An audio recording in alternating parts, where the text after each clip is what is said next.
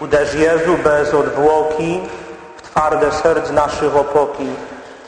Umiłowani w Chrystusie, drodzy bracia i siostry, tak śpiewamy w nabożeństwie gorzkiej żali.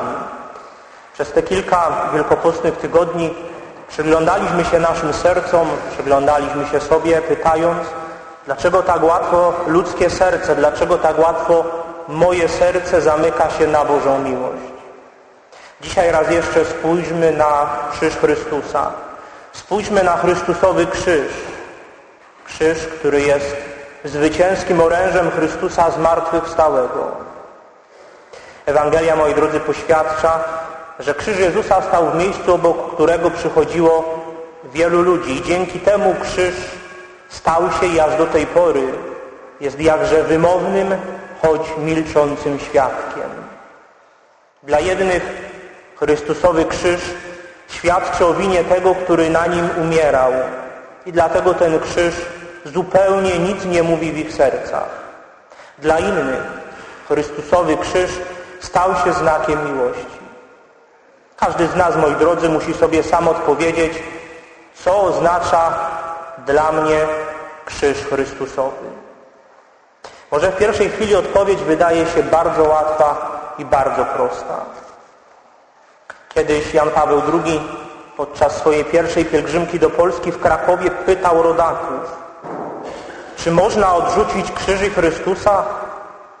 I odpowiedział, można, tylko za jaką cenę można i w imię jakiej wartości można. Umiłowani Chrystusie, drodzy bracia i siostry, od tylu wieków krzyż wciąż staje się znakiem sprzeciwu. Chrystusowemu krzyżowi sprzeciwili się Judasz i Piotr, Kajfasz, Piłat, Herod. I zawsze u podstaw decyzji każdego z nich leżała jakaś decyzja serca. Bo brakło odwagi, bo brakło wiary, bo brakło ufności. Moi drodzy, dzisiaj pora zobaczyć, jak opłakane skutki w moim życiu może mieć brak ducha modlitwy, brak rozmodlenia się, brak rozmowy z Chrystusem, a może i czasem brak rozmowy z samym sobą. Potrzeba nam, moi drodzy, dzisiaj w tym ostatnim pasyjnym spotkaniu potrzeba nam refleksji nad samym sobą, refleksji nad swoim życiem, refleksji nad swoim sumieniem. Dzisiaj, moi drodzy, spotykamy Chrystusa po zdradzie, po procesie, po zaparciu się Piotra, któremu Jezus tak bardzo ufał. Dzisiaj, moi drodzy, trzeba nam razem z Jezusem wyjść już na drogę krzyżową, na te wszystkie 14 stacji. A wśród nich tą jedną z najtrudniejszych, a może z najdziwniejszych. Taką jest spotkanie z płaczącymi niewiastami. Moi drodzy, płaczące niewiasty. Dlaczego Jezus poświęcił im tyle uwagi? Dlaczego nie przeszedł obojętnie? Przecież Jezus nie rozmawiał nawet ze swoją matką. Nie wiem, czy powiedział cokolwiek do Szymona z Cyreny, który tak bardzo pomógł mu w dźwiganiu krzyża. Nie zamienił słowa, nie zamienił ani słowa z Weroniką, chociaż za jej miłość i miłosierny gest pozostawił jej swoje odbicie na chuście. Zostawił jej swoje odbicie, jednak słowem nie pochwalił jej wajary, jej odwagi, zdolności natychmiastowego podjęcia decyzji. Moi drodzy, czy nie jest zastanawiające, że na całej drodze krzyżowej, tak jak przekazali nam to ewangeliści, Jezus rozmawia tylko z tymi płaczącymi niewiastami, tylko przy nich Jezus zatrzymuje się, by, ogłosić, wygłosić swoje ostatnie pouczenie. Już tak blisko Golgota, już brak sił, największy trud, a im poświęca czas na koniec swojej ziemskiej drogi. Moi drodzy, i możemy pytać, po co nam to dzisiaj rozstrzygać? Po co nam to wiedzieć? Ale zobaczmy, moi drodzy, co naprawdę miała znaczyć ta przedziwna rozmowa, to przedziwne spotkanie i czemu ono miało służyć. A może, moi drodzy, rozwiązania należy szukać zupełnie gdzie indziej. Może to rozwiązanie leży w tym, że Jezus nigdy nie przeszedł obojętnie obok kogoś potrzebującego pomocy, i dlatego wiedział, że te niewiasty wybrały sobie niewłaściwą osobę do opłakiwania, do użalania się nad nim. Może dlatego Jezus poświęcił im tyle uwagi, pomimo że już wkrótce miał być przybity do krzyża i ponieść na nim śmierć. Nie płaczcie nade mną, mówi Jezus, bo ja zmartwychwstanę, ale płaczcie nad sobą i nad dziećmi waszymi, bo czy i one zmartwychwstaniecie? Płaczące niewiasty. Nie wiem, kim były te kobiety. Nie wiem, czy uważały Chrystusa za Mesjasza. Nie wiem, czy były Jego zwolenniczkami. Nie wiem nawet, czy kiedyś doświadczyły Jego miłości i dobroci i może z żalu płakały ich serca. A może spotkały kiedyś się z dobrocią Jezusa albo z Jego oczami pełnymi miłości. Moi drodzy, te pytania pozostają bez odpowiedzi. Tak samo jak to, czy ktoś te płaczące niewiasty, to kobiety wynają do roli płaczek, czy przyszły tam może z własnej ciekawości, a może były już takimi zawodowymi płaczkami, które zawsze użalały się nad jakimś skazańcem. Może w ich sercach nie działo się zupełnie nic, bo tak bardzo od zawodzenia, jęczenia stępiały ich serca, sumienia i uczucia.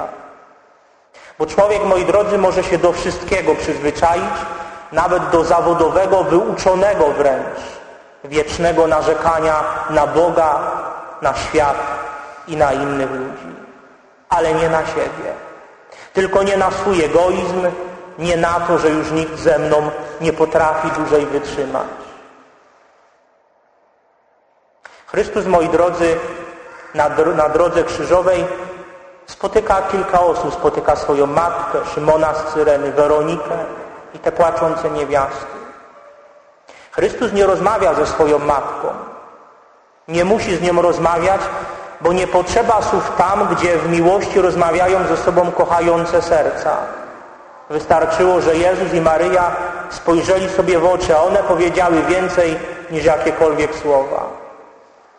Jezus nie musiał rozmawiać z Szymonem z Cyreny, bo choć go przymuszono do dźwigania krzyża, to Szymon tego krzyża dotknął i zrozumiał, jak bardzo cierpi ten niewinny. Jezus nie musiał rozmawiać z Weroniką, bo obdarował ją swoim obliczem na chuście i zapewne także w jej sercu. Ale Jezus musiał zatrzymać się i musiał rozmawiać z tymi niewiastami, bo to one potrzebowały jeszcze Jego miłości. Bo one były tak blisko Niego, na wyciągnięcie ręki, ale jeszcze Go nie pokochały, nie zrozumiały. I Chrystus, moi drodzy, do tych płaczących kobiet kieruje ostre słowa. Słowa, które charakteryzują Jego misję i to, co się w tej chwili dokonywało w drodze na Golgotę. Jezus nigdy nie chciał i nie chce, aby użalano się nad Nim. Ale dlaczego? Miłowani drodzy bracia i siostry, Jezus nie pragnie użalania się nad Nim, bo tak jak kiedyś na Golgocie, to co się w tamtej chwili dokonywało, dokonywało się przecież z naszej ludzkiej winy. Przecież to nie Chrystus zasłużył na śmierć. To myśmy zasłużyli na śmierć. To ludzie skazali Chrystusa na śmierć. Ale miłość Boga i Jego miłosierdzie nie pozwoliło nigdy na to, aby każdy z nas poszedł na Golgotę, aby zająć miejsce Chrystusa. Bóg ani chwili nie zawahał się, aby w ręce ludzi wydać swojego jednorodzonego Syna, by ten poniósł grzechy świata i ukrzyżował na Golgocie.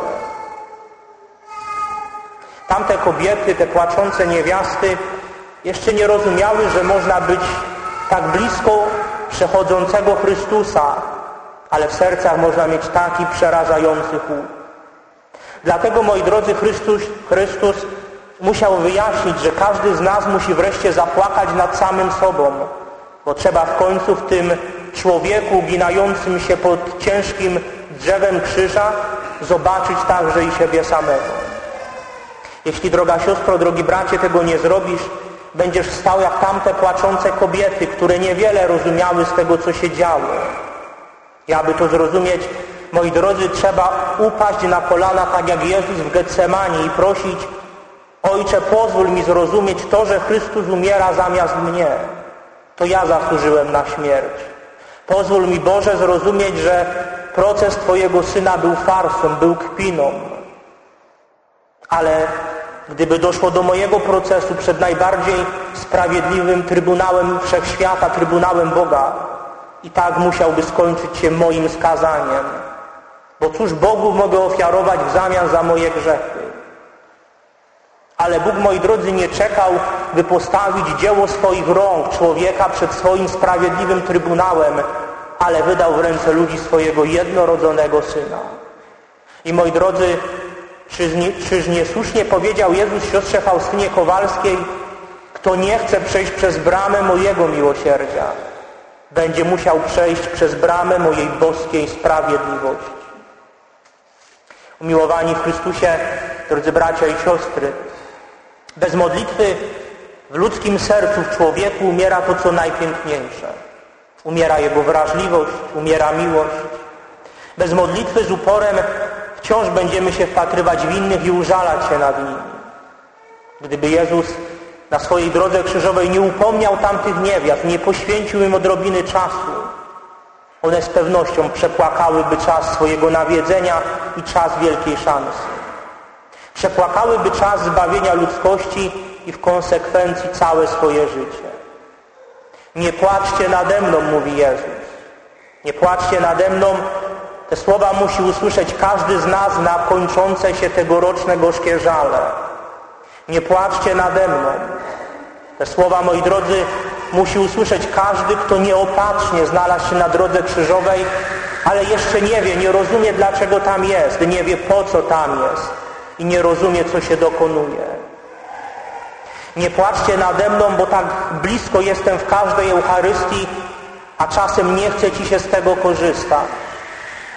Nie płaczcie nade mną, musi usłyszeć każdy, bo przecież Jezus jest obecny w sakramencie pokuty, pojednania, a Ty zamiast tego, zamiast zapłakania nad sobą wolisz iść dalej przez życie z poranionym sercem przez Twój grzech. Czasami myśląc, że jeszcze mam czas, że jeszcze zdążę, że jeszcze nie pora na nawrócenie. Moi drodzy, i właśnie dlatego Jezus będzie każdego z nas upominał, bo On nie chciał i nie chce, by Jego męka, owoce tej męki były i pozostały w jakimś sercu bezowocne. Nie wiemy, moi drodzy, czy to ostatnie pouczenie kierowane do tych płaczących niewiast przyniosło dobry rezultat, czy przyniosło jakieś owoce. Ale w tej chwili o wiele ważniejsze jest zupełnie inne pytanie. Czy ja rozumiem to, co Jezus powiedział? Czy rozumiem Jego mękę, Jego śmierć i Jego zmartwychwstanie? O wiele łatwiej, moi drodzy, jest stać na drodze krzyżowej i użalać się nad Chrystusem, ale nie jest łatwo pójść za Nim aż pod krzyż, aż na Golgotę. I tak jak setnik rzymski powiedzieć, prawdziwie ten człowiek był sprawiedliwy. Moi drodzy, Chrystus umiera za każdego z nas bez wyjątku. Dlatego dla każdego z nas pod krzyżem Chrystusa jest miejsce, aby w Jego sennej krwi obmyć swoje grzechy, obmyć swoje życie, zapłakać naprawdę nad sobą, nie nad Nim. Tylko aby tam dojść, aby dojść na Golgotę, trzeba, moi drodzy, pozostawić swoje łzy. Trzeba w końcu ruszyć się z miejsca, z którego może tak dobrze widać całe to widowisko. Aby, aby przestać płakać nad Jezusem, potrzeba odwagi.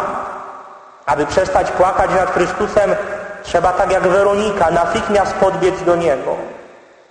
A może, moi drodzy, czasem trzeba się po prostu przymusić, tak jak przymuszona Szymona z Cyreny.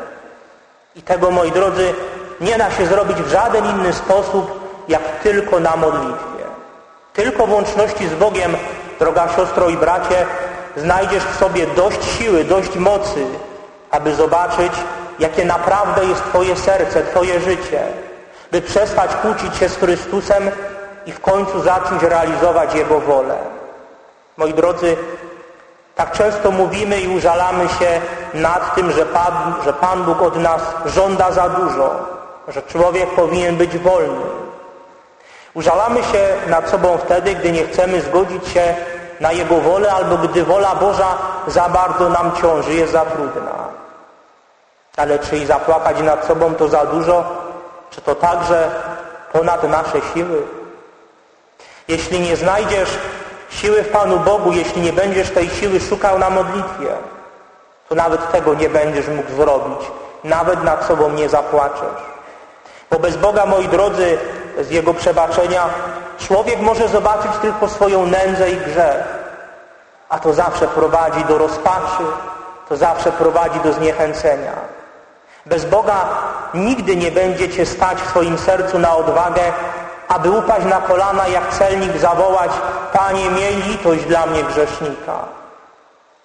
Czyż miłosierdzie Chrystusa dane za tak wielką cenę nie jest dla mnie grzesznika?